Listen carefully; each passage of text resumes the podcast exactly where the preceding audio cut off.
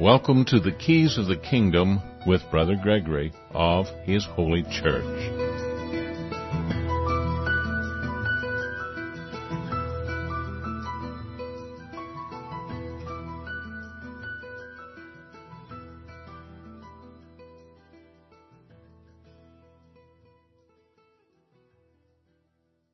Well, welcome to Keys of the Kingdom. I'm Brother Gregory, and we're going to be talking about the Kingdom of God again.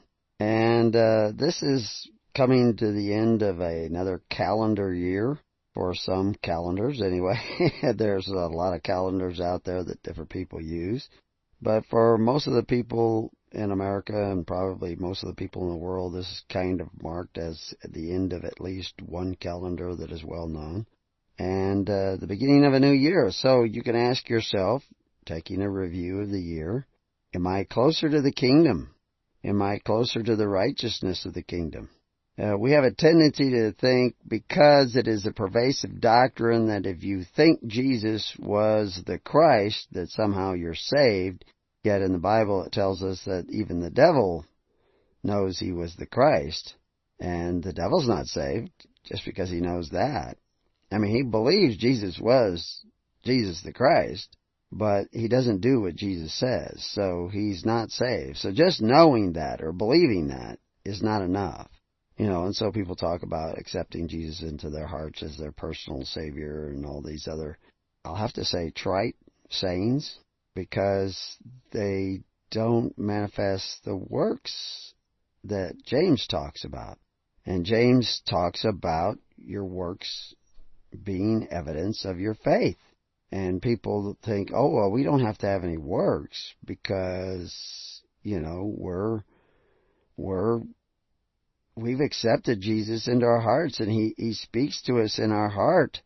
And so therefore we know that we are saved because we had this really, really good feeling back in uh, April of whatever. so, so the the reality is is do you really have the faith? And, and you know, Paul talks about this. Peter talks about this. James talks about this. John talks about. They all talk about this idea of having faith and testing that faith. And this is all new covenant. They, they warn us over and over and over again that we need to test our faith to see if it's real faith. And of course, Jesus warned us uh, over and over and over again that uh, many will think that they have faith, that they believe in Jesus Christ, and they do not. They do not have faith, and they do not believe in Jesus Christ, and they don't even know Jesus Christ. They think they do, but they don't. And so, you know, I put together a, a number of uh, quotes from uh, Peter, Paul, and James and John that all talk about testing this faith to see if this faith is real. And we're going to be talking about that uh, more and more because it's, you know, hundreds and hundreds of words from quotes directly from Peter and Paul and James and John all in the New Testament, all a part of the New Covenant that everybody thinks that they understand and that they have faith. Yet I, I don't hear ministers bringing these direct statements up. You know, I mean, in 2 Peter 1, 10, 11. Wherefore, the rather, brethren, give diligence to make your calling and election sure. Make it sure, because it may not be sure. You're sure, but you may, it may not be sure. For if ye do these things, ye shall never fall. For so an entrance sh- shall be ministered unto you abundantly into the everlasting kingdom of our Lord and Savior Jesus Christ. Now people don't want to hear this, that their faith may not be sure, that their election may not be sure, their calling may not be sure. They want, I do believe, I do believe, I do believe, but it may not be sure, according to Peter. 2 Peter 2.14, having eyes full of adultery, and that cannot cease from sin, beguiling unstable souls and heart, they have exercised with covetous practices, cursed children. You know, earlier in the same chapter, verse 3, he says, And through covetousness shall they with feigned words, feigned words, make merchandise of you, whose judgment now of a long time lingereth not, and their damnation slumbereth not. He's talking about the people being made merchandise, human resources, where they could be bought and sold because of covetous practices. Now these are people who, he's talking to people, he's warning Christians that you could be turned into merchandise, again entangled in this yoke of bondage, even though you think you're saved. You know, that was one of the things. What did Christ actually save you from? From sin.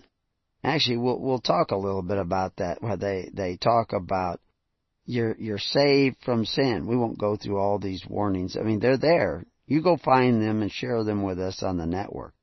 Uh, they're all over the place. And repeated by people like John. John repeats himself and repeats himself. He's saying the same thing several different ways, warning you.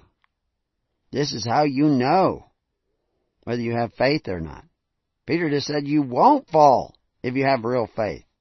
As your modern preacher says, oh no, you're going to keep sinning, and as a matter of fact, you don't even have to listen to Jesus. I mean, there's actually doctrines out there, extremely popular, very lucrative doctrines, taught by preachers that say you don't have to listen to Jesus because he was talking to old covenant people, and we're just automatically saved because we're the we and us that Paul and Peter and John and James are talking about. But they Paul, Peter, John, and James said no. Many, same as Jesus, quoting Jesus, many will think that they are the we and us of the New Testament, and they are not. They're actually workers of iniquity. And how do you know? Because of what they do. Because Christ is not in them. They think Christ is in them, but He's not. So since the beginning of this last year, how close to Christ have you grown? Not in emotions, but in reality, in what you do. How much more like the early church are you than you were at the beginning of last year? Are you more like the early church?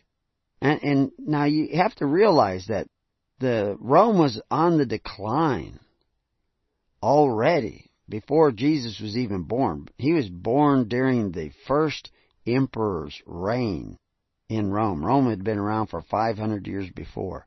Now, their first commander in chief, the imperator of Rome, had now taken power and defeated his foes and had changed the nature of the Roman government from what had been a republic to an indirect democracy with a commander in chief ruling over the people. He had already violated the posse comitatus and he had brought his troops into Rome and seized control. Now, a lot of people like this idea because he also brought lots of free bread. He brought a, a new social welfare program, heavily funded by his ill-gotten gains of conquering other people, and eventually would be also including borrowing money and uh, debt which would drive Rome to absolute economic collapse under people like Nero, which was just, you know, a few, and we've already talked about this, those of you who go back and listen to all the audios where we talk about this and what I've been doing the last couple of days in my spare time is going back and listening to the audios from the beginning of 2017 and uh, going in and and I'm going to actually upload some of them again because I notice when some players play our audios, if I haven't filled in, you know, the author and all these things, that doesn't show up. Some players will show you who who is the author, who's the speaker, what's the subject matter, all these things for you. And I haven't always filled those in. I'm going to go back and I'm going to try to fill some of those in and upload them again with that extra information, which will eventually make it easier, evidently, for them to be found when people do searches on iTunes and everything else if that data is included in the MP3 file. So we're going to make all that available on our audio page. We're also putting, I mentioned certain articles during the radio broadcasts uh, that we've already written and uh, studies that we've already done. And so I'm going to put those links there next to those audios so that when you hear them mentioned, you can easily find them. Now, you could, you could just do a search on any of our websites and you could probably find those articles. And that, that's, that's for the diligent. But a lot of people are kind of slothful. They've got a habit of being slothful. And they don't really pursue the kingdom, try to find out how it works. And so therefore, you know, they, they're a little lazy. And they, they don't look things up and they don't read them. There's a lot of people on our network who do not even listen to the regular audio broadcasts.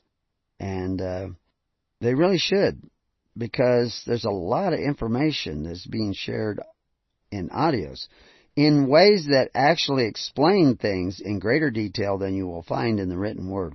When we write things, we give you lots and lots of information, but there's often more information between the lines. When you connect the dots, each of these articles are like dots in this matrix of information, and they're connecting. This is one of the things when I, I studied Christianity and studied the church and studied the Bible and went to seminaries and uh, I would see all these dots of information in the text and nobody was connecting them. And therefore they would come to conclusions. They would invent doctrines. And this is all these churches are inventing doctrines that Christ never said.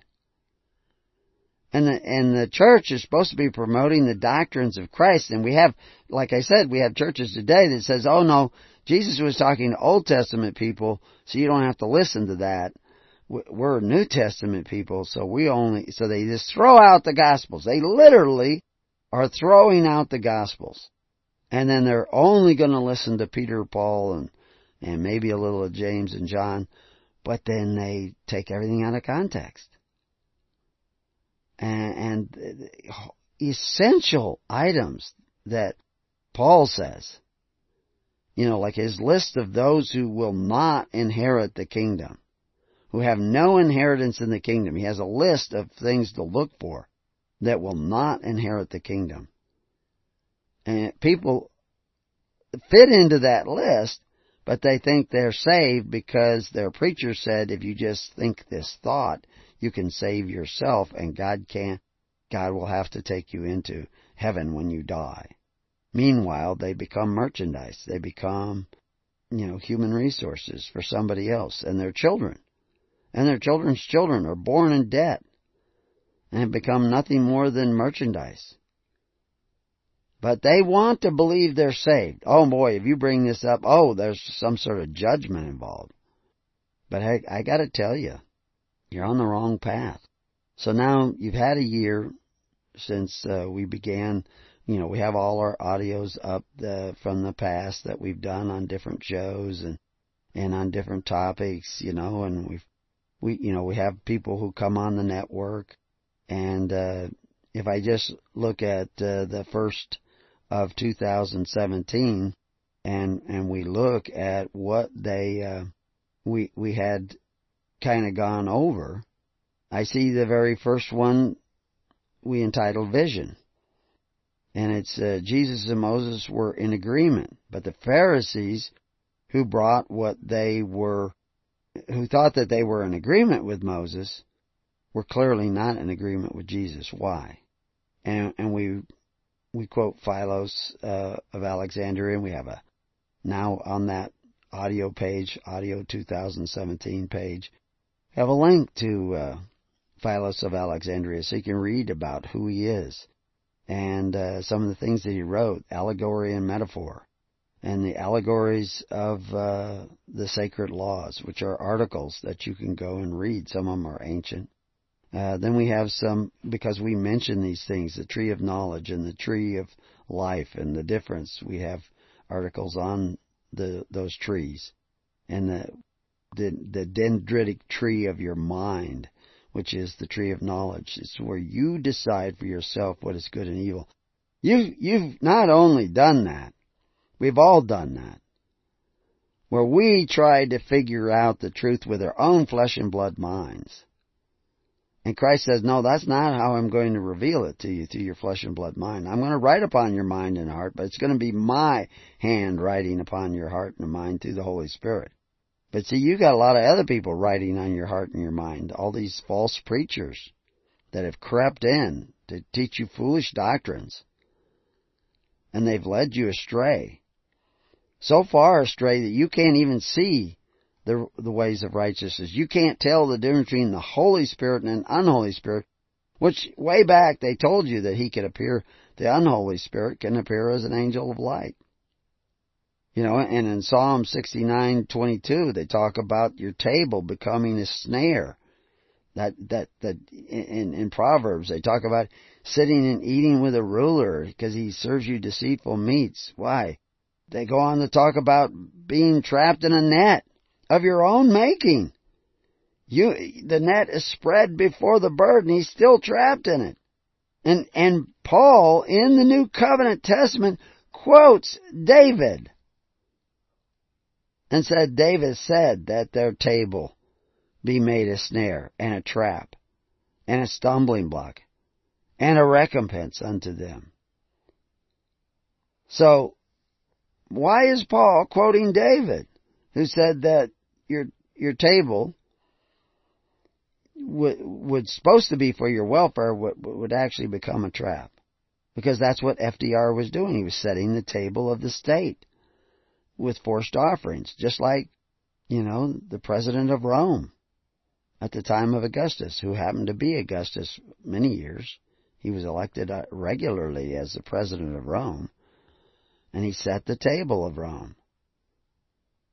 Sometimes when he was out fighting foreign wars and being the policeman of the world, he somebody else took his position, but it was usually one of his cronies who would be controlling the table of Rome. That made the people a snare and brought the people back into subjection and away from the republic where they were free from these public. Why? Because they ate at the table of men who exercised authority. Christ forbid that. And Paul preached against that. And James preached against that. And John certainly preached against that. But your modern preachers that you're giving millions and millions of dollars to, they don't preach that. They don't even tell you how it works. We're telling you how it works. In these audios, we go through it step by step and show you how it worked. How Nimrod gathered his people and how Saul gathered his people, but also how Abraham and Moses and Jesus Christ was gathering people, getting them to sit down in tens and fifties before they would receive the miracle bread of his grace. You you don't understand how these things work and nobody's teaching you. But we go through all these different audios now, and we haven't gotten very far. I've, I've, I don't think I've gotten up to February. Oh, just about. I got up to February. But uh, some of the titles is His plan. What is it? How do you know it? How do you recognize what is His plan? Because everybody's got a plan out there. All these churches have a plan, yeah, and a and a purpose and a doctrine. It's not the doctrine of Christ, but it's a doctrine. It's a good feel good doctrine you know, is the kingdom spiritual or is it physical? Was it for the living or was it for the dead? Is it only for after you die, then you go to the kingdom? What was the early church doing that you're not doing? Because they knew the gospel, they knew the new covenant, and they did certain things, and the apostles were helping them do those things. But the modern church is not doing them. It's not just my opinion, there's others too. So I also have a number of shows on abandonment. The spiritual replication of evil occurs in the unforgiving heart of the victim of injustice. So what does that mean? You, if you're a victim of injustice but you do not forgive, then the replication of evil will be in you. You will become like that which you hate. We've done a number of shows showing the examples of this in history and, and in individual lives. This is why Christ says it's so important to forgive. If you don't forgive, neither will you be forgiven. There won't be any grace. But the, the modern church, oh no, you just believe, grace will come. But you don't believe Jesus, because he said, if you do not forgive, neither will my Father forgive you. Do you believe Jesus? Well, then you better believe what Jesus said. So forgiveness is really, really, really important. You know, most of your ailments are because of unforgiveness.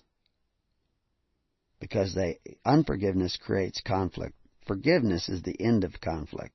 And if you don't deal with those psychological, emotional, and spiritual conflicts in your own heart, mind, and soul, it will manifest itself in your body.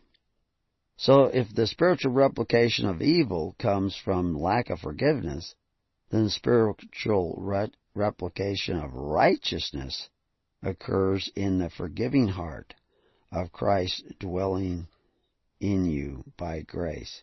But Christ will not dwell in an uncharitable heart. See, if you're really forgiving, being a charitable heart is easy, but just giving things away, giving money or time or energy away is not charity. It has to be the charity of Christ, who came to serve but also to strengthen the poor, the poor in spirit. So yeah, it's a spiritual kingdom, and there is a plan and there is a path, and there is a purpose to the process.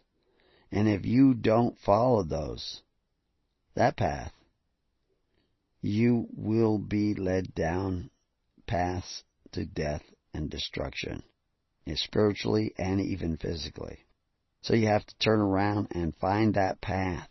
And that's why we, we did those first programs up into January into February and then we addressed a lot of other things, but we'll talk about that more when we come back to Keys of the Kingdom.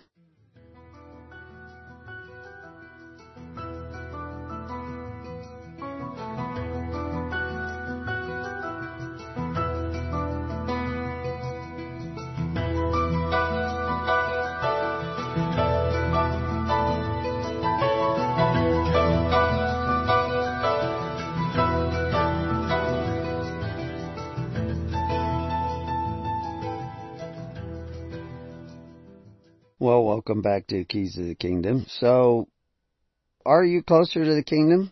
Are you closer to the righteousness that the early church was manifesting? There's a professor, Michael Hudson, who, who's quoted as saying that Christianity we know today is not the Christianity of Jesus. Really? Indeed, the Judaism that we know today is not the Judaism of Jesus either? Well, actually, the Judaism that Jesus uh, condemned is very much like the Judaism today. But, you know, I mean, there's a wide variety of people out there practicing and, and, and considering themselves Jews. So you have to take this on a case by case basis.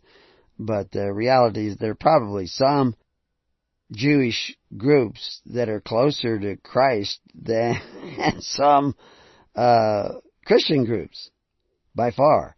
And many of the Christian groups today have more in common with the Pharisees than they do with the early Christian church. And of course, this is what this professor Michael Hudson is talking about.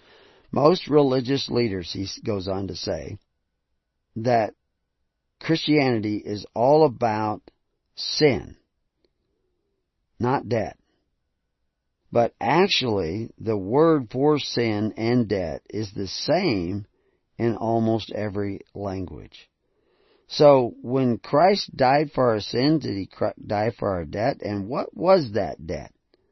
I mean, there's a spiritual debt to God. I mean, it always was. I mean, he gave us life. Unless, of course, you don't want to believe in God at all. And then I guess there's a spiritual debt to some amoeba somewhere in a primordial sea who began to become two amoebas and uh, eventually formed a living creature, a multi-celled creature.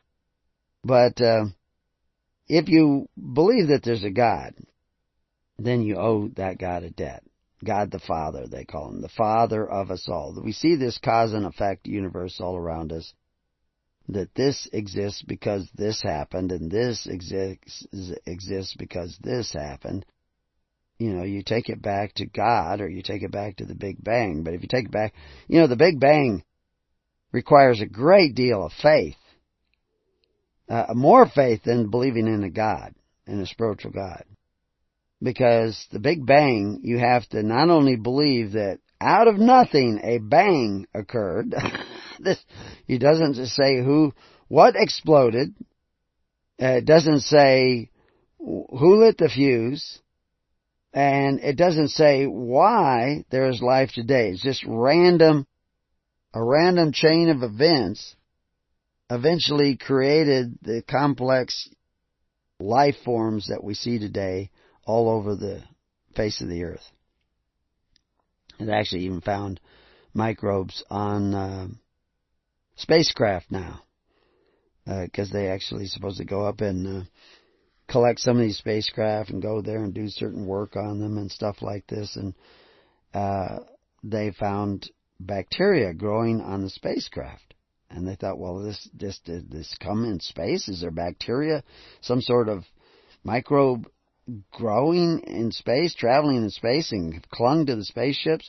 Well, no, they actually think that it's just picked up contamination from here and taken it somewhere else, which is interesting if we've been on the moon, uh, which many people say we have, and there are guys walking around there, and we left these spaceships and flags and everything else sitting there on the surface did they bring microorganisms that are now surviving deep down into the soil of the moon?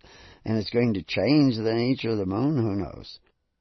But uh, the reality is we have this huge, complex system of life here on this planet and finding virtually nothing anywhere else. So why, why such complexity? Well, according to the Big Bang, it's just a coincidence millions and millions, you know, just all of a sudden life started and all of a sudden, you know, there was one-celled animals and then multi-celled animals and then they created fish and then the fish crawled out on the ground and, and eventually we became, so that doesn't take faith. that this all just happened. You know, exactly how it happened, uh, I wasn't there. I have the, the Bible reports, but it really isn't very detailed in the Bible reports. And we know the Bible is full of metaphors and allegories. Because the Bible tells us that there are allegories. Talking back, going back to Genesis, it refers to it as an allegory. In the Bible, they use the word allegory. So, and we know the Hebrew language is full of metaphors. So, so what exactly all happened there, I can't tell you, but here I got this Professor Michael Hudson telling you that modern Christianity is not the same as Christianity at the time of Christ. Does modern Christianity need repentance to return? So anyway, he talks, he equates this sin and debt. And he says that, uh, and, and we know that Israel went into bondage in Egypt because of debt they they ran out of money, they ran out of stuff to trade, and they, this famine was still going on, so they received benefits from Pharaoh, but they were now going to owe Pharaoh. What were they going to owe Pharaoh? They're going to owe Pharaoh 20% of their labor every year. And if you understand Egyptian history and how things work, they were still in bondage so they call it the bondage of Egypt. Even the word Egypt itself, it means bondage. The bondage of Egypt was about debt. Now, through the miracles of God, Moses actually owned the people of Israel. He actually owned all of Egypt. He was the heir to the throne. That's they called him Moses not because he was Tutmosis, the the third, or Tutmosis the second, he was, they call him Moses because he was drawn from the water. Now he was going to, he says, let my people go. And he wasn't just talking Israelites because we know uh, all kinds of Egyptians went with him. But he said, let my people go. Because he owned the people. He was the rightful heir, but he didn't want that kingdom. Isn't that what Abraham did? Abraham departed with many souls. Now, supposedly, according to ancient documentation, Abraham went back and then he went out. He was this Hebrew wanderer and he went back to back out and became this wanderer again. And eventually, he left with many souls. They were no longer in this subject city state of or, or, or Haran. Actually, he left Haran with many souls. When he left Ur, they went and started a, a new city state called Haran. They were in Ur, then they went and started Haran, but Abraham eventually left Haran too with those many souls who went out and did whatever Abraham was doing. He was setting up these altars. And we explain that in article after article. We show you the Hebrew. We show you these words. You can figure it out for yourself. We're giving you this information. Why? Because we, we want you to believe us? No, we want you to believe what God actually said. But false teachers have come in, twisted these words, so that you don't understand what the Old Testament said? The same as the Pharisees did not understand the Old Testament. They thought they knew Moses, but did not know Moses. We're not doing what Moses said.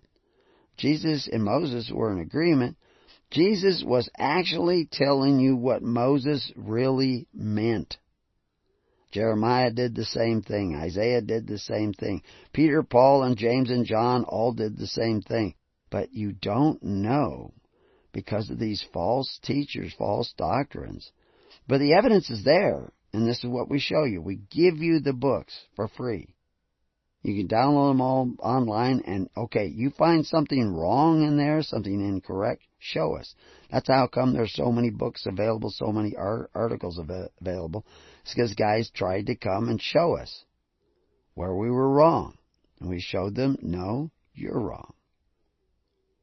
You know, Romans 13. Very clear that the modern teachers are teaching Romans 13 incorrectly. And we, we, we show them the, the way it should be actually translated, and they say, oh, well, no, you have to look at Koine Greek. We show them this is what it meant in Koine Greek before Christ, at the time of Christ, at the time of Paul, after Paul, it still meant the same thing, and even still to this day, the word there they translate into government power actually means the right to choose. Who gave you the right to choose? God. How do you lose the right to choose? Sit at the table of men who exercise authority and eat their benefits. And then you will lose the right to choose. They serve deceitful meats. They spread a net before the bird and you're captured in it because their table is a snare. it's over and over and over again in the Bible. You're eating of the altars of idols constructed by the hand of men that forces the contributions of the people like Augustus Caesar and FDR and Lyndon Baines Johnson. you have abandoned the ways of Christ. You have abandoned the ways of righteousness for the ways of force and fear and violence. And you wonder, well, if we elect this president, he will make us great again. If we elect that president, he will make us great again. No, he will not. You want to become great again, you have to repent. Have you repented? Are you becoming the government of God? The benefactors who do not exercise authority one over the other. When you actually set yourself on that path and walk that path, and generously strive on that path, spiritual things start changing and taking place in your life.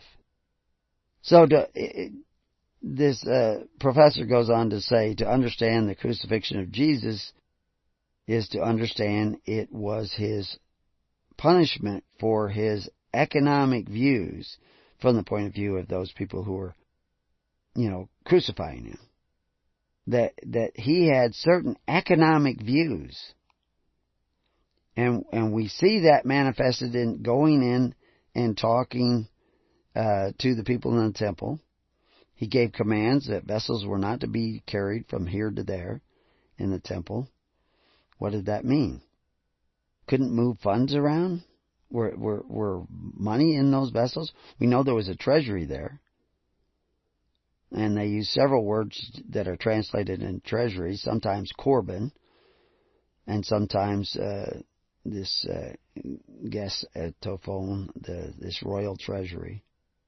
And uh, what what does that mean? Because he was condemning the Pharisees for their Corban, which is translated treasury, and it really shouldn't be translated treasury.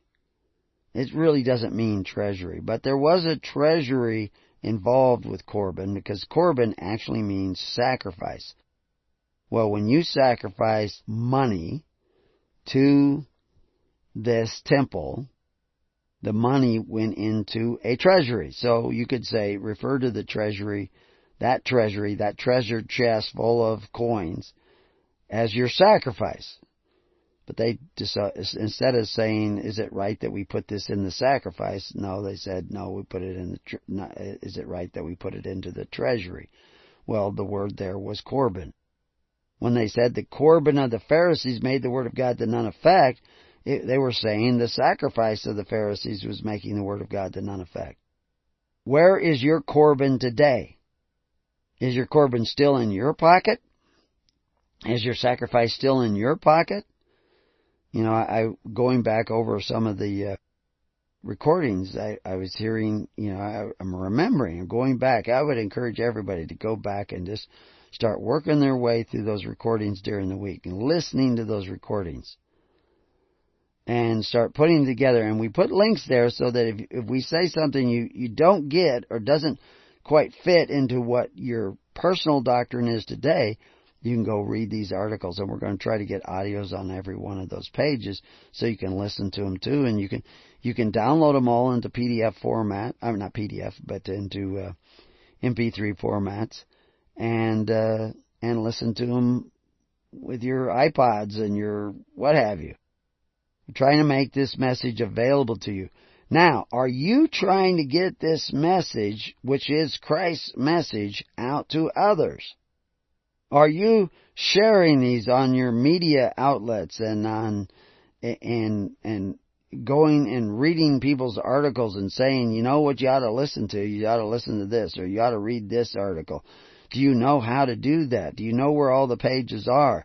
Are you taking your spare time to spread the gospel of the kingdom and how it works? What was, what was Christ's strategy?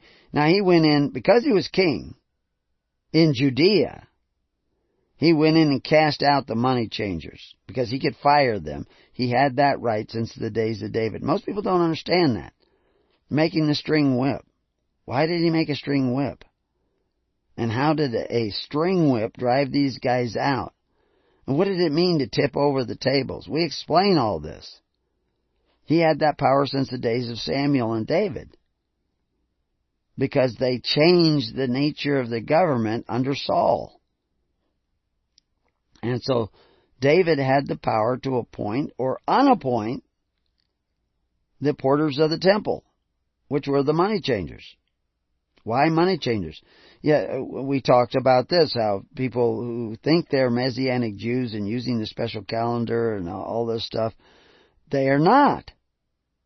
They, they, they may be Messianic Pharisees, they're not the Jews that believed in Christ. Remember, everybody who became a Christian on Pentecost was a Messianic Jew. because and, and so anybody who tells you the Jews didn't accept Christ, knock them upside the head with a dope slap because All the apostles were Jews. The 120 in the upper room were Jews. Almost everybody who was baptized on Pentecost, or at least the vast majority of them, were Jews. And they were all accepting Jesus Christ. And there were so many of them. And it tells you this right in the New Testament. There were so many Jews who accepted Jesus Christ as the Christ, as the anointed, as the Messiah, as the King, that people like uh, Ananias and uh, his sons kept their mouths shut, did not dare attack these apostles who are now working daily in the temple. What was in the temple? The, the, the treasury, the royal treasury. What, the treasury of Corban. All those vessels full of coin. They're in there. And they're working in the temple. How are they doing this? Well, you have to understand how the temple all worked at that time, which we try to show you in, in our free books and articles and audios. We go through it and explain how this works. It, either the government of God works by faith, hope, and charity in the perfect law of liberty, or it's not the government of God. It's some other government created by the hands of men that works through force, fear, violence, control, manipulation, men exercising authority one over the other, all forbidden by Christ. You are not to be that way, he says. But the modern Christian is that way. So what's the deal? So Christ was a threat to the creditors in, in our article and audios on the money changers. You know, we say, why did they have to crucify Christ? Why did they want him crucified before Pentecost? Because he had just fired the money changers. How do you get new porters of the temple? Well, you do it through the tens, hundreds, and thousands the network elects them. They they it wasn't a popular vote. It was kind of like the electoral college, except for the electoral college was the Levites. You picked a Levite. He picked, along with nine other Levites, picked another Levite. Eh, that's how they did it. They're creating a government. Now, when they were picking these Levite ministers, were they picking somebody who was to give them a sermon every Sabbath for an hour and a half on the what is said in the Torah? You can read the Torah. You can study it. The Holy Spirit can enter into you and show you what these things mean, what the New Testament, the Old Testament, all these things mean. We share a great deal of information with you on the meaning of words. We show you hundreds and hundreds, thousands Thousands of footnotes showing you I'm not making this up. Exousia means the right to choose. So when Paul says, remain subject to the higher right to choose, because that's your liberty given to you by God, how to choose good and evil. Hopefully you're eating of the tree of life. Hopefully you're listening to the Holy Spirit. But you have the right to choose to eat of the tree of the knowledge of good and evil and make up your own answers or listen to God. You have the right to choose. Now, if you choose to decide with your own knowledge, your own flesh and blood knowledge, you will become subject to deceivers. But if you listen to the Holy Spirit, the revelations of God writing upon and let Him write upon your heart and your mind, it's going to take a humble person. Nothing expands the humility of an individual more than forgiveness and charity. If you want to be a humble individual, you have to forgive. Because the only reason you don't forgive is you're too proud to forgive. You want to play God. You want to be judge. But if you can forgive, that brings you closer to the humility necessary to allow God into your heart to write upon your heart and your mind. So now you have the choice to seek the kingdom of God and His righteousness or seek the kingdoms of the world and their unrighteousness. Unfortunately, most Christians are workers of iniquity. Most people calling themselves Christians. Most of those people say they believe in Jesus Christ. So what's your task? You gotta love one another. You gotta take care of one another. You have to seek others who are, what did, what did Jesus say? The whole parable on going out to prepare people for the wedding feast. Go out and invite all these people in. So all Christians are invited to His holy church to be a part of the festival and the feast of our Lord and sit down at His table.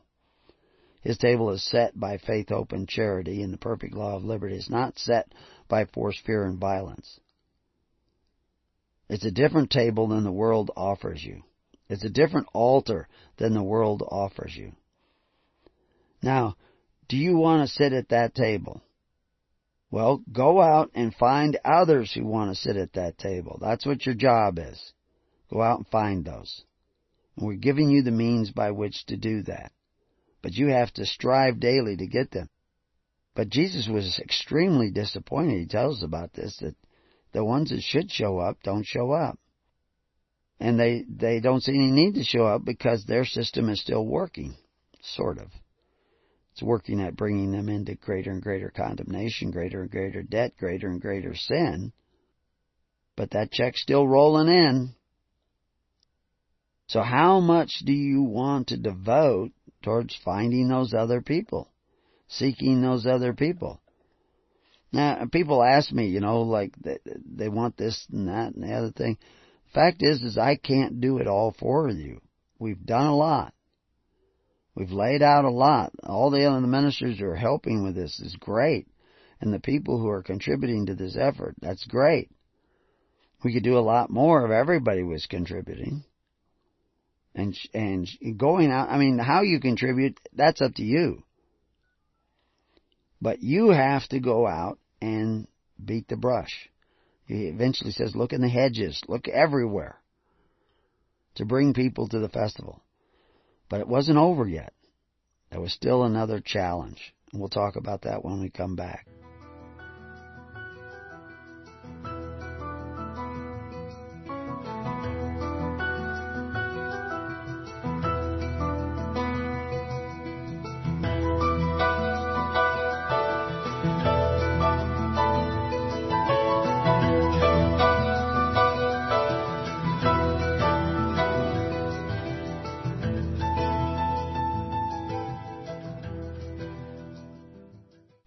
Welcome back to Keys of the Kingdom. So we're talking about uh, Jesus inviting people to come to this feast in his parable, and uh, everybody's got a reason why they can't come. He said, "Pray, have uh, thee have me excused. I can't come." And another said, "I have." Bought a five yoke of oxen and I go to prove them. I pray thee have me excused. And another said, I have married a wife and therefore I cannot come. And on and on. Why, all these people would not come. They got, I got my church. You know, I, I got, I already feel good. I don't, I don't need to come to this feast that is laid out before them for this, this wedding feast.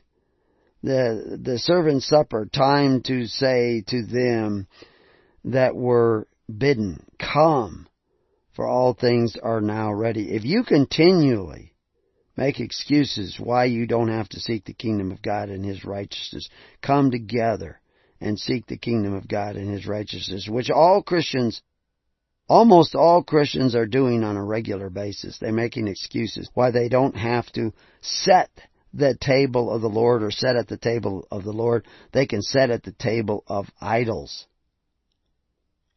and have those idols take care of their parents and educate their children through forced contributions. They have no king but Caesar. They play lip service to Christ. And they got all excuses why they don't need to come. And so in verse 21, this is in, in Luke 14, in verse 21, it says, So that the servants came and showed his Lord these things. Then the master of the house, being angry, said to his servants, Go out quickly into the streets and lanes of the city, and bring in hither the poor and the maimed, and the halt and the blind. And that's what we got. We're dealing with lots of people who are blind and, and are poor and uh, their lives have been messed up through one thing or another. Maybe sometimes through sloth, maybe sometimes through drugs, maybe sometimes through um, envy or, or, or, or injustices to them, like we talked about earlier. Injustices they couldn't forgive. I mean, and that, those unforgiveness, you know, go back to a, a woman whose mother died when she was two years old, and she had never forgiven her mother for dying. Of course, this is a two-year-old. She didn't really hate her mother, but she noticed her mother was there and her mother was gone. And she had the spirit of abandonment, which is like about the third or fourth uh, week into 2017. We have a whole set of recordings on abandonment. And we have an article that now is linked to where you can go to and read this, this spirit of abandonment which if you do not forgive, you cannot get back to Christ. You cannot receive Christ writing upon your heart and your mind until you forgive that spirit of abandonment. You resented the fact that you felt abandoned. But by doing that, you abandon Christ. Because you have to forgive to get back. This is the key thing. Christ is telling you. You can make all kinds of excuses or go into denial or be under a strong delusion, but you have to forgive that. So anyway, we have a whole set of recordings on that and an article on abandonment and that spirit of abandonment and how you have to come to peace with that. And we tell you how you can sit and be still and find out how much of that is still lurking in you. And, it goes on in verse 22, and the servant said, Lord, it is done as thou hast commanded, and yet there is room. He went out, we got the poor, we got the maimed. And by the way, I also want to tell you that some who have screwed up things in their lives have now turned their lives around. It doesn't mean that there aren't more things that they can't learn. There are. The, the, they, and this is where we're going with this. We're going to tell you why that's important. That you still have to peel off that which should not come to the wedding feast and put on that which needs to come to the wedding feast. Because he's just inviting, are the poor in for good? Are the maimed in for good? Are the halted in for good? Are the blind in for good? Did they all get to stay at the wedding feast? No.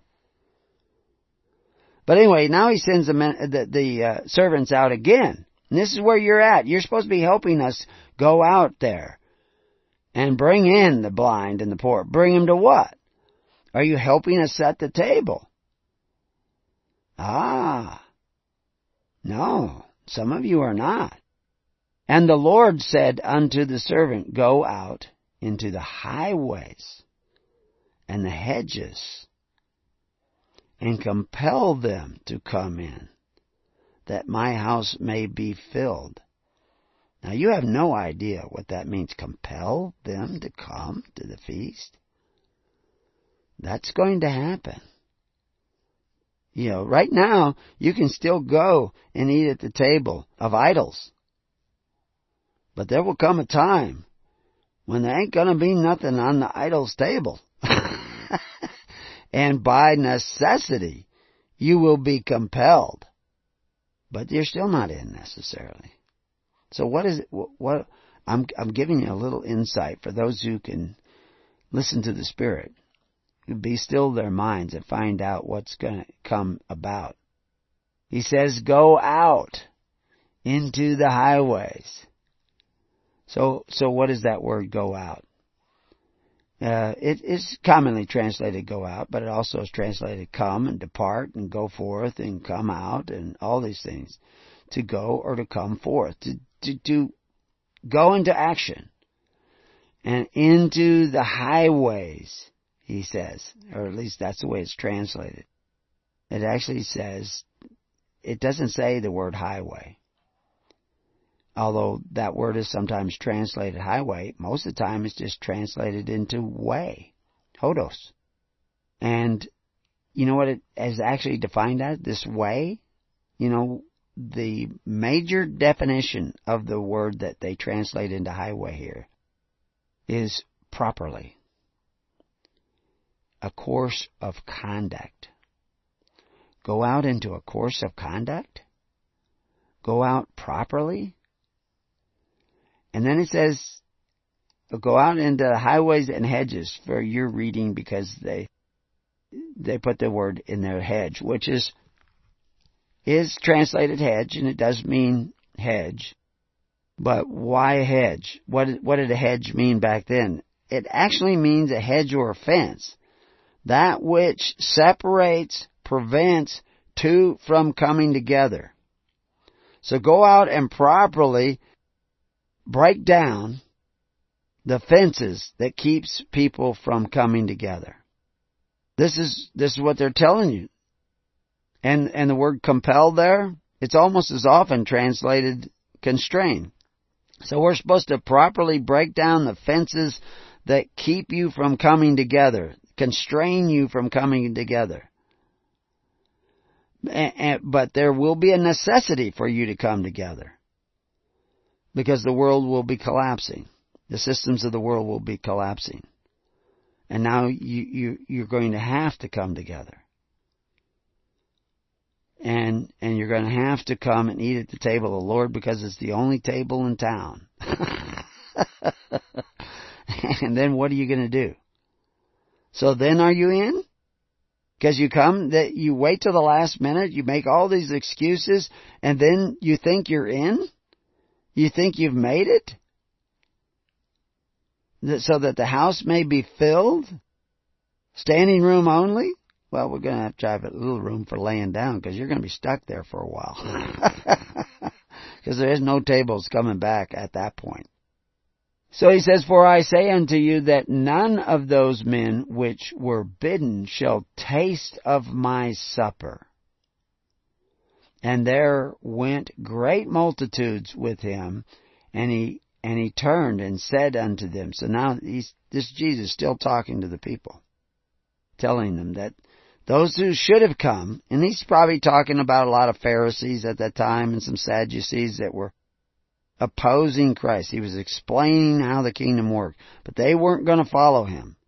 They weren't going that because they had their own deal going on. You know, their own preachers, their own, you know, treasury, their own welfare system going on. They're not going to follow Christ. They were fascinated with the miracles. They were fascinated, fascinated with the the things that were going on around Christ, but they weren't not going to follow Christ. They were not going to eat his flesh and drink his blood. They had their own set table set. It was set with force, fear, and violence, but that's okay because they had all these false interpretations by their preachers who were justifying them in their sin. They were creating more and more debt, bringing more and more people into cursing their children with this debt. So anyway, you get down to uh, Uh, the multitude following in verse 26 it says if any man come to me and hate not his father and mother and wife and children and brethren and sisters yea his own life also he cannot be my disciple. Now he's talking about disciples. He's not talking about those who come and eat at the table. Whoever doth not bear his cross and come after me cannot be my disciple. He's giving you you know, his requirements for his disciples, and there's a lot to all that. But eventually we get down to the guy who's not wearing the wedding garments. He, he's come to this festival, this feast, but he doesn't have the wedding garments that he's supposed to have in order to be at this feast. Now he's brought in all these different people, but he finds somebody in there who doesn't have the wedding garment. And he talks about, you know, like this word garment shows up all over the time, place where people are actually throwing their garments down so that Jesus could come in to Jerusalem and uh, how all that kind of operated and what that meant. It even talks about sending his ministers out without a garment, without a, a purse, etc., without script. And then later on he says they can go out with these things, these coverings. So there's a lot to all this, but uh, this idea of a wedding garment that you need to have on, and if you don't have that wedding garment on, God, you know, the the the person at the wedding feast gets you uh, bound up and thrown out into the utter darkness. Now you already showed up at the feast.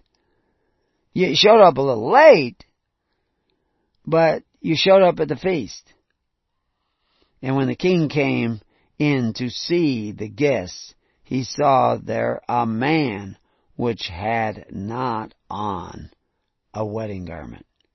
And he said unto him, Friend, how camest thou in hither, not having a wedding garment? And he was speechless. So what what is this wedding garment? How do you get it on? How, where do you get one? You know, it's it's supplied by your host. Did you know that in tradition? The wedding garment might be supplied by the host to put on, but you didn't put on the wedding garment. You know, it's like you're going to be the best man at a wedding. And uh and there's going to be the groomsmen. They're all coming. These groomsmen are supposedly coming to the wedding. And groomsmen in those days, they, they were a part of having to set up the wedding and make sure everything went off well. The, that, that was a position the same way with the, the maids of honor. They had a certain responsibility to make it all come about. And so, uh, they all supposed to wear the same thing. And so we know who they are. These are the, these guys are going to be the ushers and all this stuff. But uh, this guy didn't. He didn't come and put on the wedding garments. Now remember, these are metaphors and allegories. So what, what the heck are they talking about here? Then said the king to the servant, "Bind him." Bind his hands and foot, and take him away, and cast him out into the darkness. There shall be weeping and gnashing of teeth. For many are called, but few are chosen. So just because you finally get into the wedding feast, you better know how to put on the wedding garment. You better know what that wedding garment is. And you better be, make sure it fits on your person. that's, that's very important because that little story, that was ruthless. The, the, this guy's not just said, oh sorry, you're going to have to ask you to leave. No, he's going to be bound hand and foot and thrown out into the utter darkness. Now again, these are metaphors, but that does not sound inviting in the, in the least. So, are you, are you closer to the wedding feast? Are you going out in the hedges, breaking down those divides? What are those divides? Denominationalism, uh, false doctrines, uh, false teachings, throwing Christ out and the gospel out so that you can just have bits and pieces of the New Testament and imagine that you're saved while you're still eating at the table of men who exercise authority one over the other. This is not an easy gospel. But the gospel, you have to pick up your burden. You have to pick up your cross. Whatever it is. Now the ministers, they're under, you know, the, the disciples, the student ministers are under heavier burdens, but God will give them the strength to carry them. But even a congregant, the, the early church was congregant driven. Congregant has a huge, every congregant has a huge responsibility to practice pure religion. The ministers are the servants of that system, but without the elders doing their part, the heads of those families doing their part, there will be nothing at the table, but there will be something at the table uh, because God will bring His blessings. But first, before you can get your loaves and fishes, your share of the loaves and fishes that God will provide, you must sit down in your tens and fifties and hundreds and thousands. You must start going back to the ways of God to this table of righteousness instead of the table of unrighteousness. Now you can do that right now. You don't need to get rid of the Federal Reserve. You don't need to come out of the system. You don't need to imagine that somehow or other you're more righteous because you got the right calendar or, or that you read Hebrew. You need to seek the kingdom of God and His righteousness. So anyway, this, uh, Professor Hudson, he said a lot of other things. When you have a massive build up of debt, that can't be paid, either you wipe out the debt and start over like Germany did in 1947 uh, when the Allies forgave all its debt except for minimum balance, or you let the creditors foreclose as Obama did in America after the 2008 crisis and the 10 million American families lost their homes to foreclosure. Now, this is this professor, and he's he's talking about, you know, religious scholar. Jesus died for our debt, not our sins. This is what they were doing. They were canceling debt. Now, if you go back to ancient times of Nimrod and everything else, and Babylon and all this kind of stuff, that this has been even Rome. How Rome got its more and power, more and more power. How Egypt, people were in debt they had a welfare system, but they were in debt. This makes you merchandise. This makes you a human resource. And so there is a way to forgive that debt. Now, we, we talk about it in the New Test, uh, Old Testament Jubilee, the, and, and about forgiving. He says, uh, Hudson goes on to say, if you leave the wealth in place, then it's going to stifle society with debt deflation uh, Josiah Stamp. We we mention him in the book, one of the richest men in the world, who talks about how this the fortunes of the earth are made by the creation of debt and the usury. That's why there's these rules against usury. But but Christ even says at one time he even says you'd be better off charging usury than not to forgive. Uh, but anyway, we'll we'll deal with that later. It, Hudson goes on to say today's world believes in the sanctity of debt, but the from Sumer and Babylon through the Bible, it was debt cancellation that were sacred.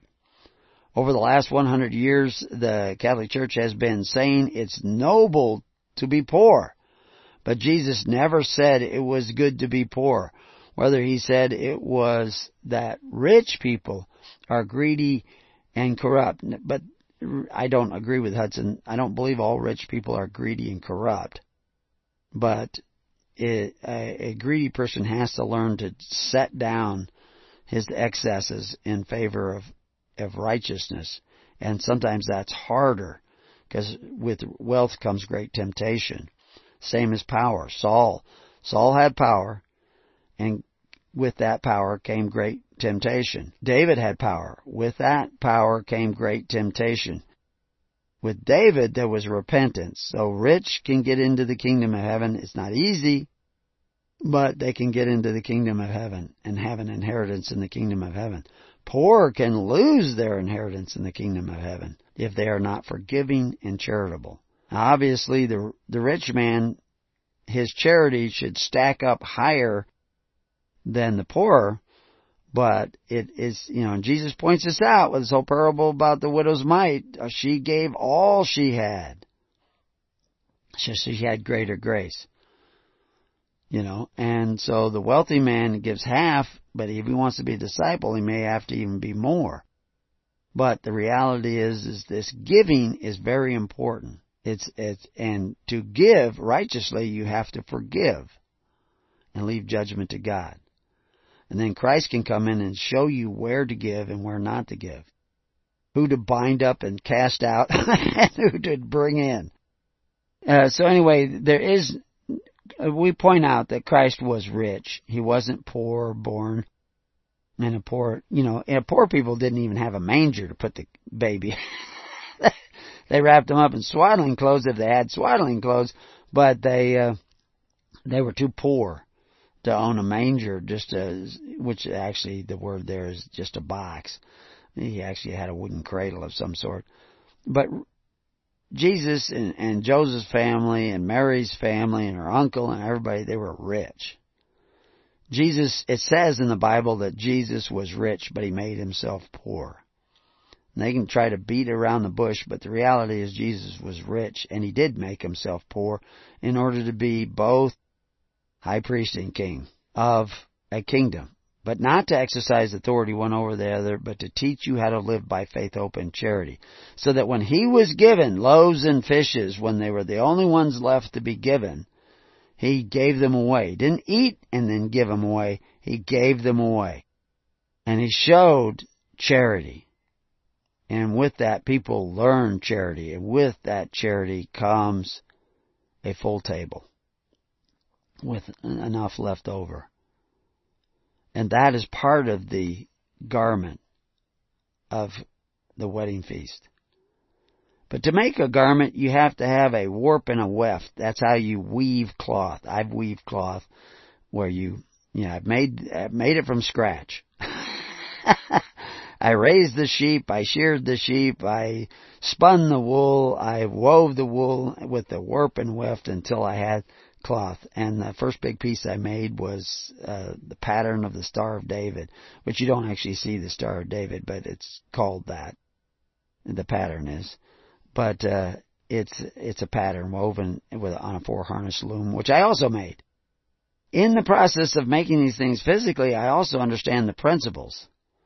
That without the warp and weft, you do not have the cloth. There is another way to make it. Uh, cloth without warp and weft. And it's called felt. And I, I won't describe the whole process, but you want to learn to weave. Because you know how you make felt? you take wool, you you tease it, you ratchet it so it's all going different directions, and then you press it between two cloths like canvas.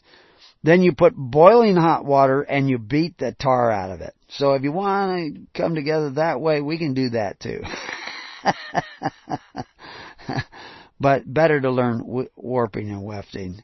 And that means coming together. And that's what the hedges are that that is all about is removing those things that keep you from coming together. What is the one thing that keeps you from coming together more than anything else? Forgiveness. Vanity. And that's why it's hard to forgive, is you're so full of vanity. You can't forgive. And so you find reasons why you have to be separate yourself out. I don't want to, you know, I don't want to get near the light. Don't go near the light because you'll see yourself if you go near the light. And you don't want to see yourself, so you find reasons to leave the light, to separate yourself. No, there's a reason to come together. Because it's in coming together. This is what that whole parable is about, coming together. To sit at the table of the Lord and to set the table of the Lord which is set by faith, hope, and charity in that perfect law of liberty. If you're not willing to do that, then you will fall prey to those people who do not forgive debt, but bring you farther and farther into debt and take away the life savings of millions upon millions upon millions of people and even their life themselves. What you see carried out in the news is going to be carried out in a big way worldwide. Are you ready? Are you ready to put on those garments? Well, come on back and we'll tell you more about that.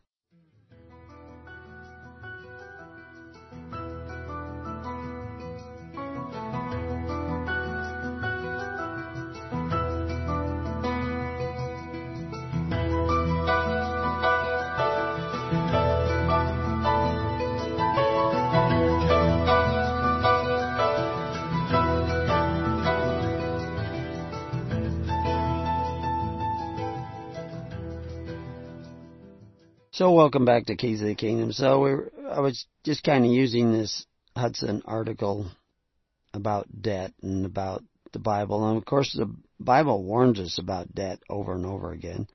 I mean the whole, the command, where, where do you find in the Ten Commandments anything about debt? Well, the Sabbath. Work first, then take your day of rest. You don't take your day of rest and then have to go and pay it off.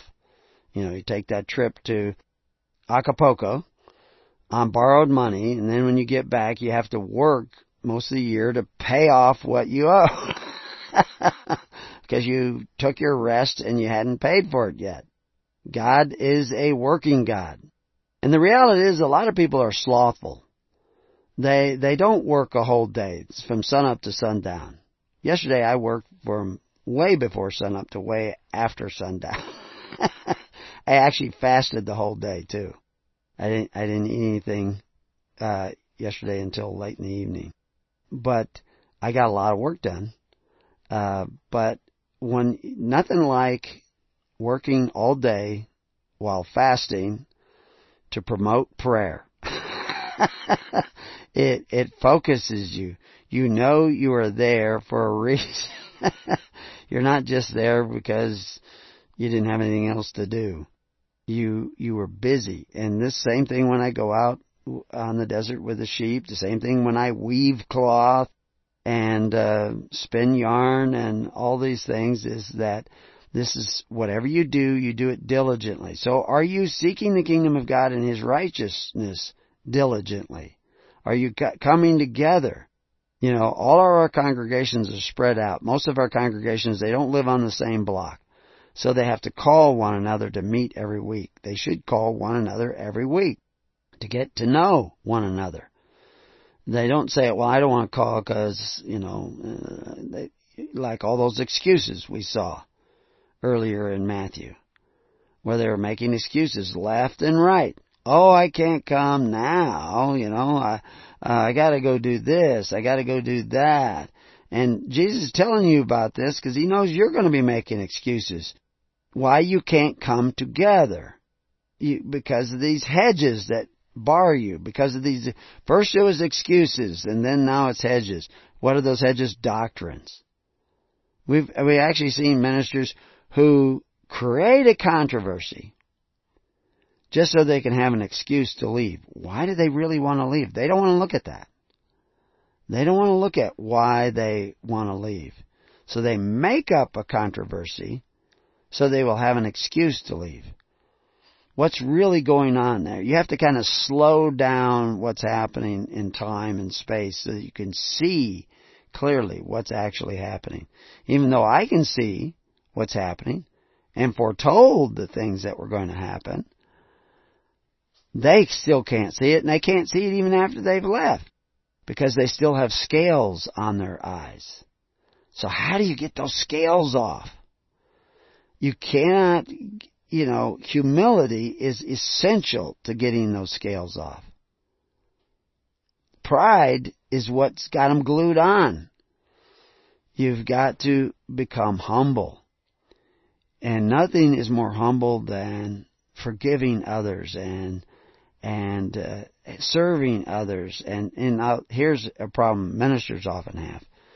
They want others to look to them as a minister on an emotional pedestal. A minister's comfort is the Holy Spirit. It is not the congregation. He, he should not depend upon the congregation for his personal support. He should, he, if, he is, he is not leading them to the kingdom. The, their personal support should be coming from uh, uh, their their personal support of his ministry should be coming from them and going out to bless others. He is not to be sit there and do the hour long lectures you make me do because you don't go back and everything I'm going to tell you this year is what I told people last year. It's the same way with John the Baptist.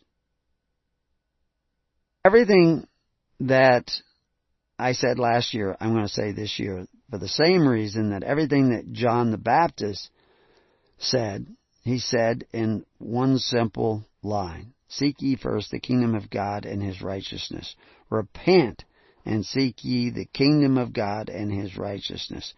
Think differently. Seek the kingdom that operates by faith, open charity and the perfect law of liberty and do this through the righteousness of God. This is, this same message has gone out from the beginning of time. This is what, uh, you know, why did uh, Moses and how did Moses free the people of Egypt? He did not come in and say, rescind your contracts. He did not come in and say, throw off the bands which have connected you with another. Although, in a way, he did say that. He said, pay your tally of bricks. But seek the kingdom of God. Seek the righteousness of God. Seek the benefits of God. Seek to set the table of God by working overtime at night. Be diligent. Strive. These are words that Christ said, and I'm just showing you the different ways you can do this.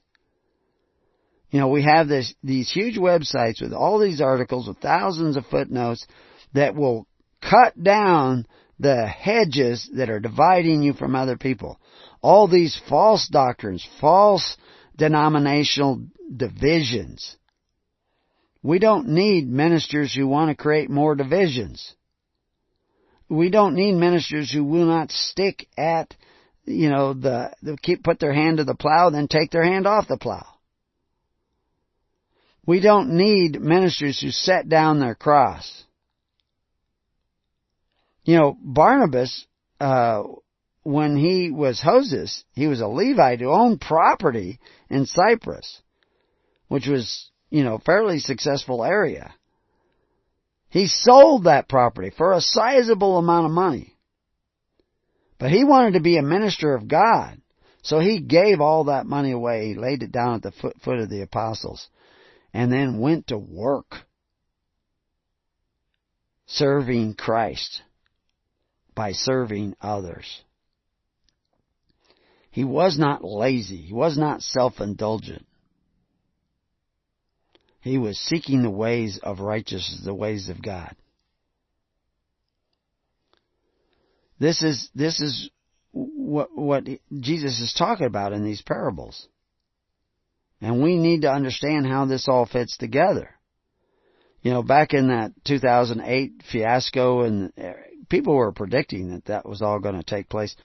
Millions upon millions upon millions of people. I met many of these people not millions of them. I just don't have the time. But the the pattern I saw, I could see it coming, and I I saw it taking place, and I saw these people losing everything.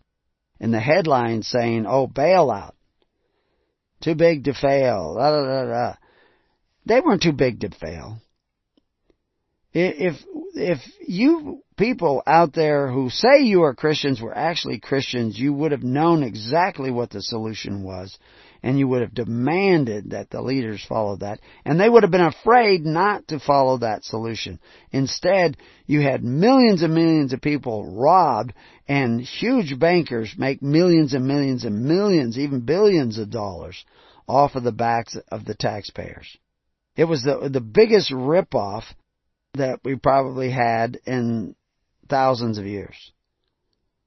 And there's another one coming and you don't get it because you've still got scales on your eyes. One of the things I talked about is one of the kids that grew up here said he was still having dreams about being sucked into the siphon and it was a pipeline that goes down the the dam and comes out in the river below that's directly below us. There's a big lake, a reservoir, and this siphon was the pipe that would take the water out. And he still had dreams about being sucked into the siphon. Yet, Emotionally, I see people sucked into the siphon all the time. What happens when you're sucked into the siphon? You go down, you're crushed, you're bounced around, and then you're spit out in the river below. And even if you were alive, you would not be in good shape, and you certainly would not be have access to the lake anymore. You'd be dumped out in the river going down out to the desert. But people are sucked in by these ridiculous doctrines that actually oppose the ways of Christ. And then they're sucked into the world and the flesh and the devil where they live at the expense of their neighbor. Praying regularly to benefactors who don't, uh, who exercise authority, who don't follow the ways of Christ. And your ministers don't see it. Talked to a minister just last week and showed him and he just, he just repeats back these little catchphrases he doesn't even understand. He won't go there. He's absolutely afraid to go to the gospel and see the gospel. He cannot see it. Because he does, he hasn't been given eyes to see. And he remains blind. He is actually becoming a prophet of the beast.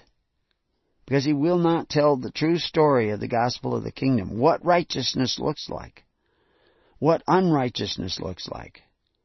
Because he is preaching the ways of unrighteousness. He is preaching to his followers the ways of wickedness. He's saying that they're okay. The ways of wickedness are okay.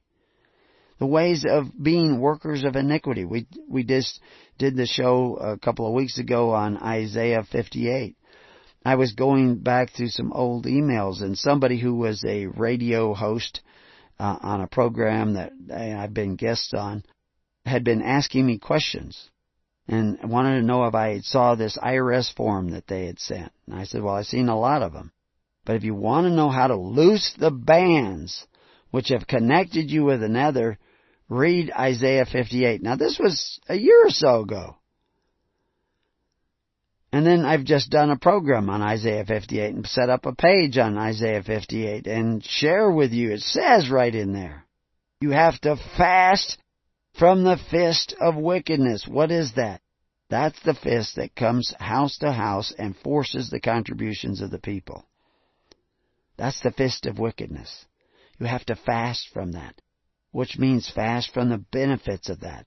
And then it goes on to tell you that you have to become the benefactors who exercise faith, hope, and charity in that perfect law of liberty. That means you have to come together and be the government of God and His righteousness. So I'm just saying the same thing that John the Baptist said. I'm just laying it out, taking you to all the other places that said exactly the same thing. So you, you go back to Peter, Paul, and James, and John. He's test, telling you to test your faith. Hold your faith up to the truth of God's gospel. Go back to the Ten Commandments. Now, I just, now, we'll probably do a show about them this afternoon. But the Ten Commandments, uh, PragerU, which has a lot of common sense coming through PragerU, a lot of information that are breaking down the boundaries and the barriers that keep us from coming together and they're they're doing their thing. That's the thing is I'm seeing more and more people, uh, Ben Shapiro and PragerU and and uh, I was thinking of a couple other radio programs, um, the Corbett Report and others. They're coming up with this idea that we have to create a social network that actually takes care of one another, helps one another. They're actually seeing that as a solution. That that you you have to fast from the fist of wickedness. Which is what Isaiah was, that's the way Isaiah put it. But it doesn't mean you can neglect the widows and orphans and needy of your society. You have to help take care of them, the poor, as well as, as others. You have to come together and do that. So that they're telling you. But anyway, they're starting to see this. Well, and PragerU did this thing on the Ten Commandments, and he started it with the first first commandment, which is different if you go by the way the Jews count it. He he refers to it as the Ten Statements, and I won't give you the. He doesn't call it the Ten Commandments. He says in Jewish it's the Ten Statements. Now, there's an actual reason why you would come to that conclusion, and it's fascinating to go through that. And we don't have time today to go through all that, but basically uh, there are two different words, and I won't go into them exactly, but there are two different words that are translated into commandments in the Bible. One of them might mean a commandment as a law. It might mean that. You could construe it as that.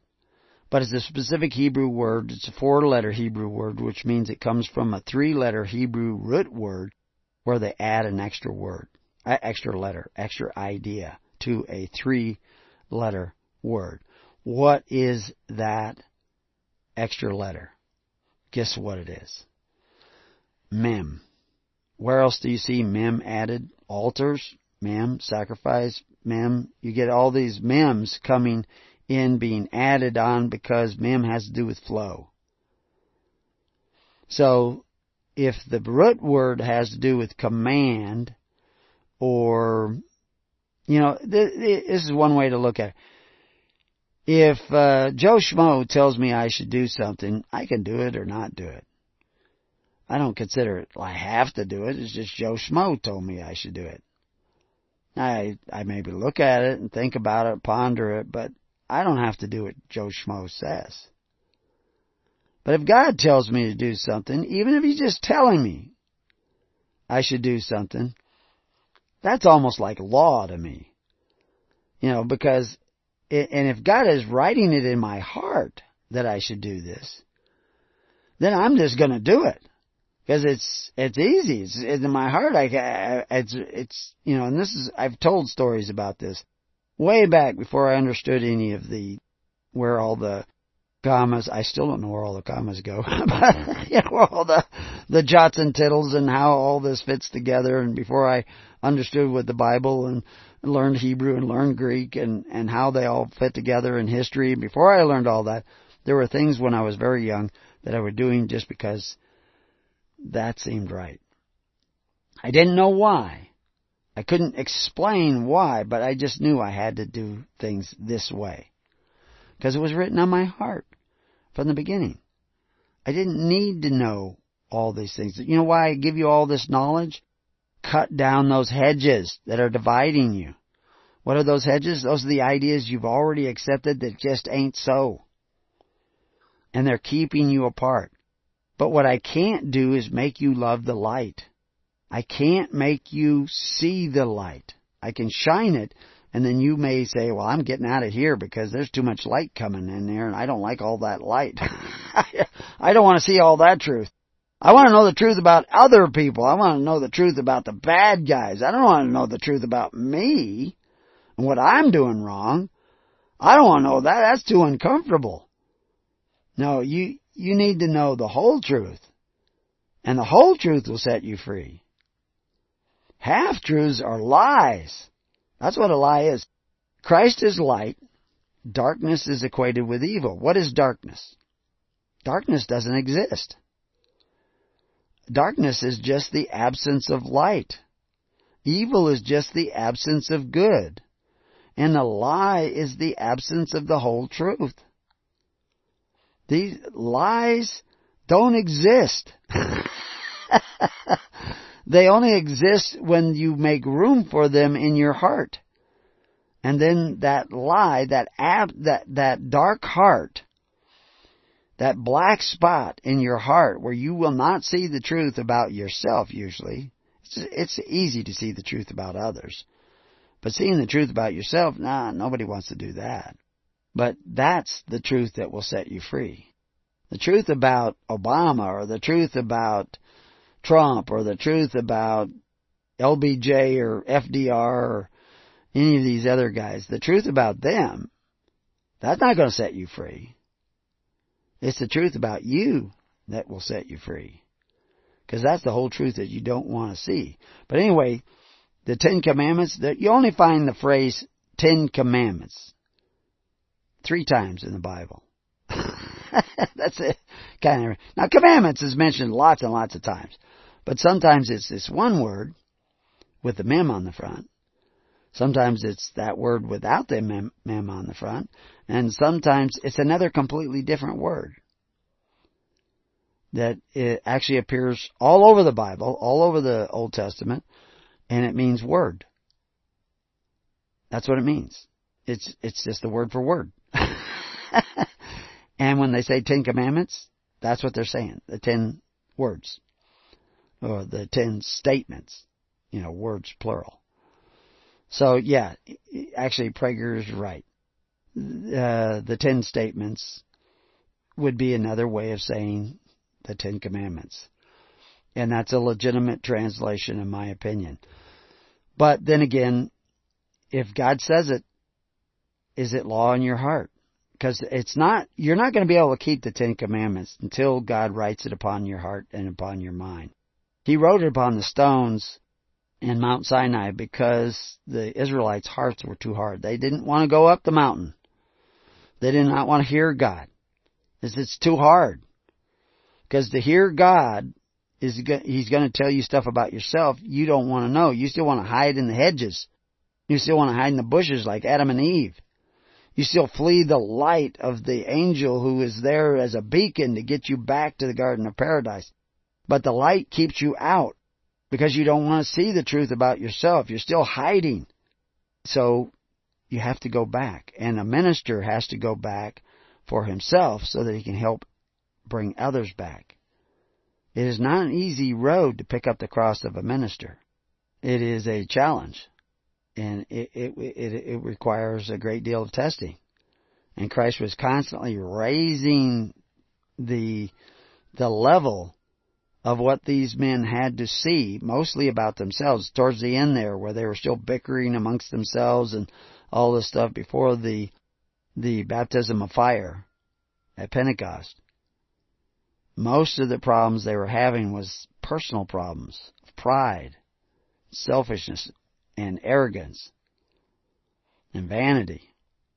All really just same way of saying the same thing. so anyway, the ten statements why is the Jewish ten statements different than the Christian ten statements, and why is the Protestants different than the Catholics, and what are the actual ten statements? I mean, there are ten thou shalt nots, but we don't usually divide them up based on the ten thou shalt nots, uh, or thou shalt and thou shalt nots. But uh, anyway, so we have a whole study on that, and uh, but I just created a page this week on commandments so that you can go through and and uh, and look at why these two different words. What what's the difference between those two different words? Because you know, if if the original authors of the Bible are using different words to describe something, and we translate it into the same English word in both places, that puts you at a disadvantage when you go to study the Bible and you don't know that they they have translated four or five different words the same way or the same word four or five different ways or 15 different ways. I mean, there are words there they'll translate 15 different ways. Well, they only had one word there originally. Now, sometimes it, some of these alterations may help you understand, but sometimes they may lead you away. That coupled with all these ministers you're paying to tickle your ears, has led you way away from the kingdom of God.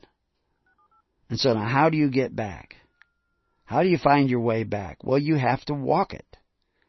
And this is what they, you know, that Peter, Paul, James, and John are saying you have to walk it.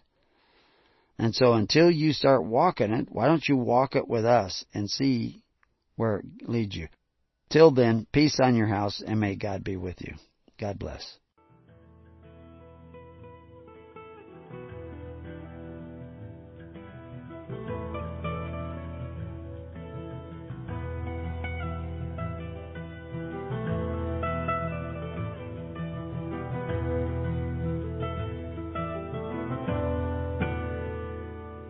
You have been listening to The Keys of the Kingdom with Brother Gregory of His Holy Church.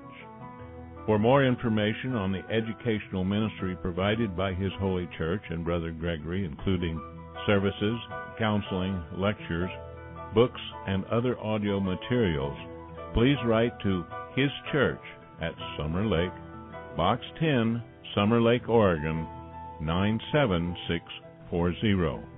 You can also find us on the web at www.hisholychurch.net.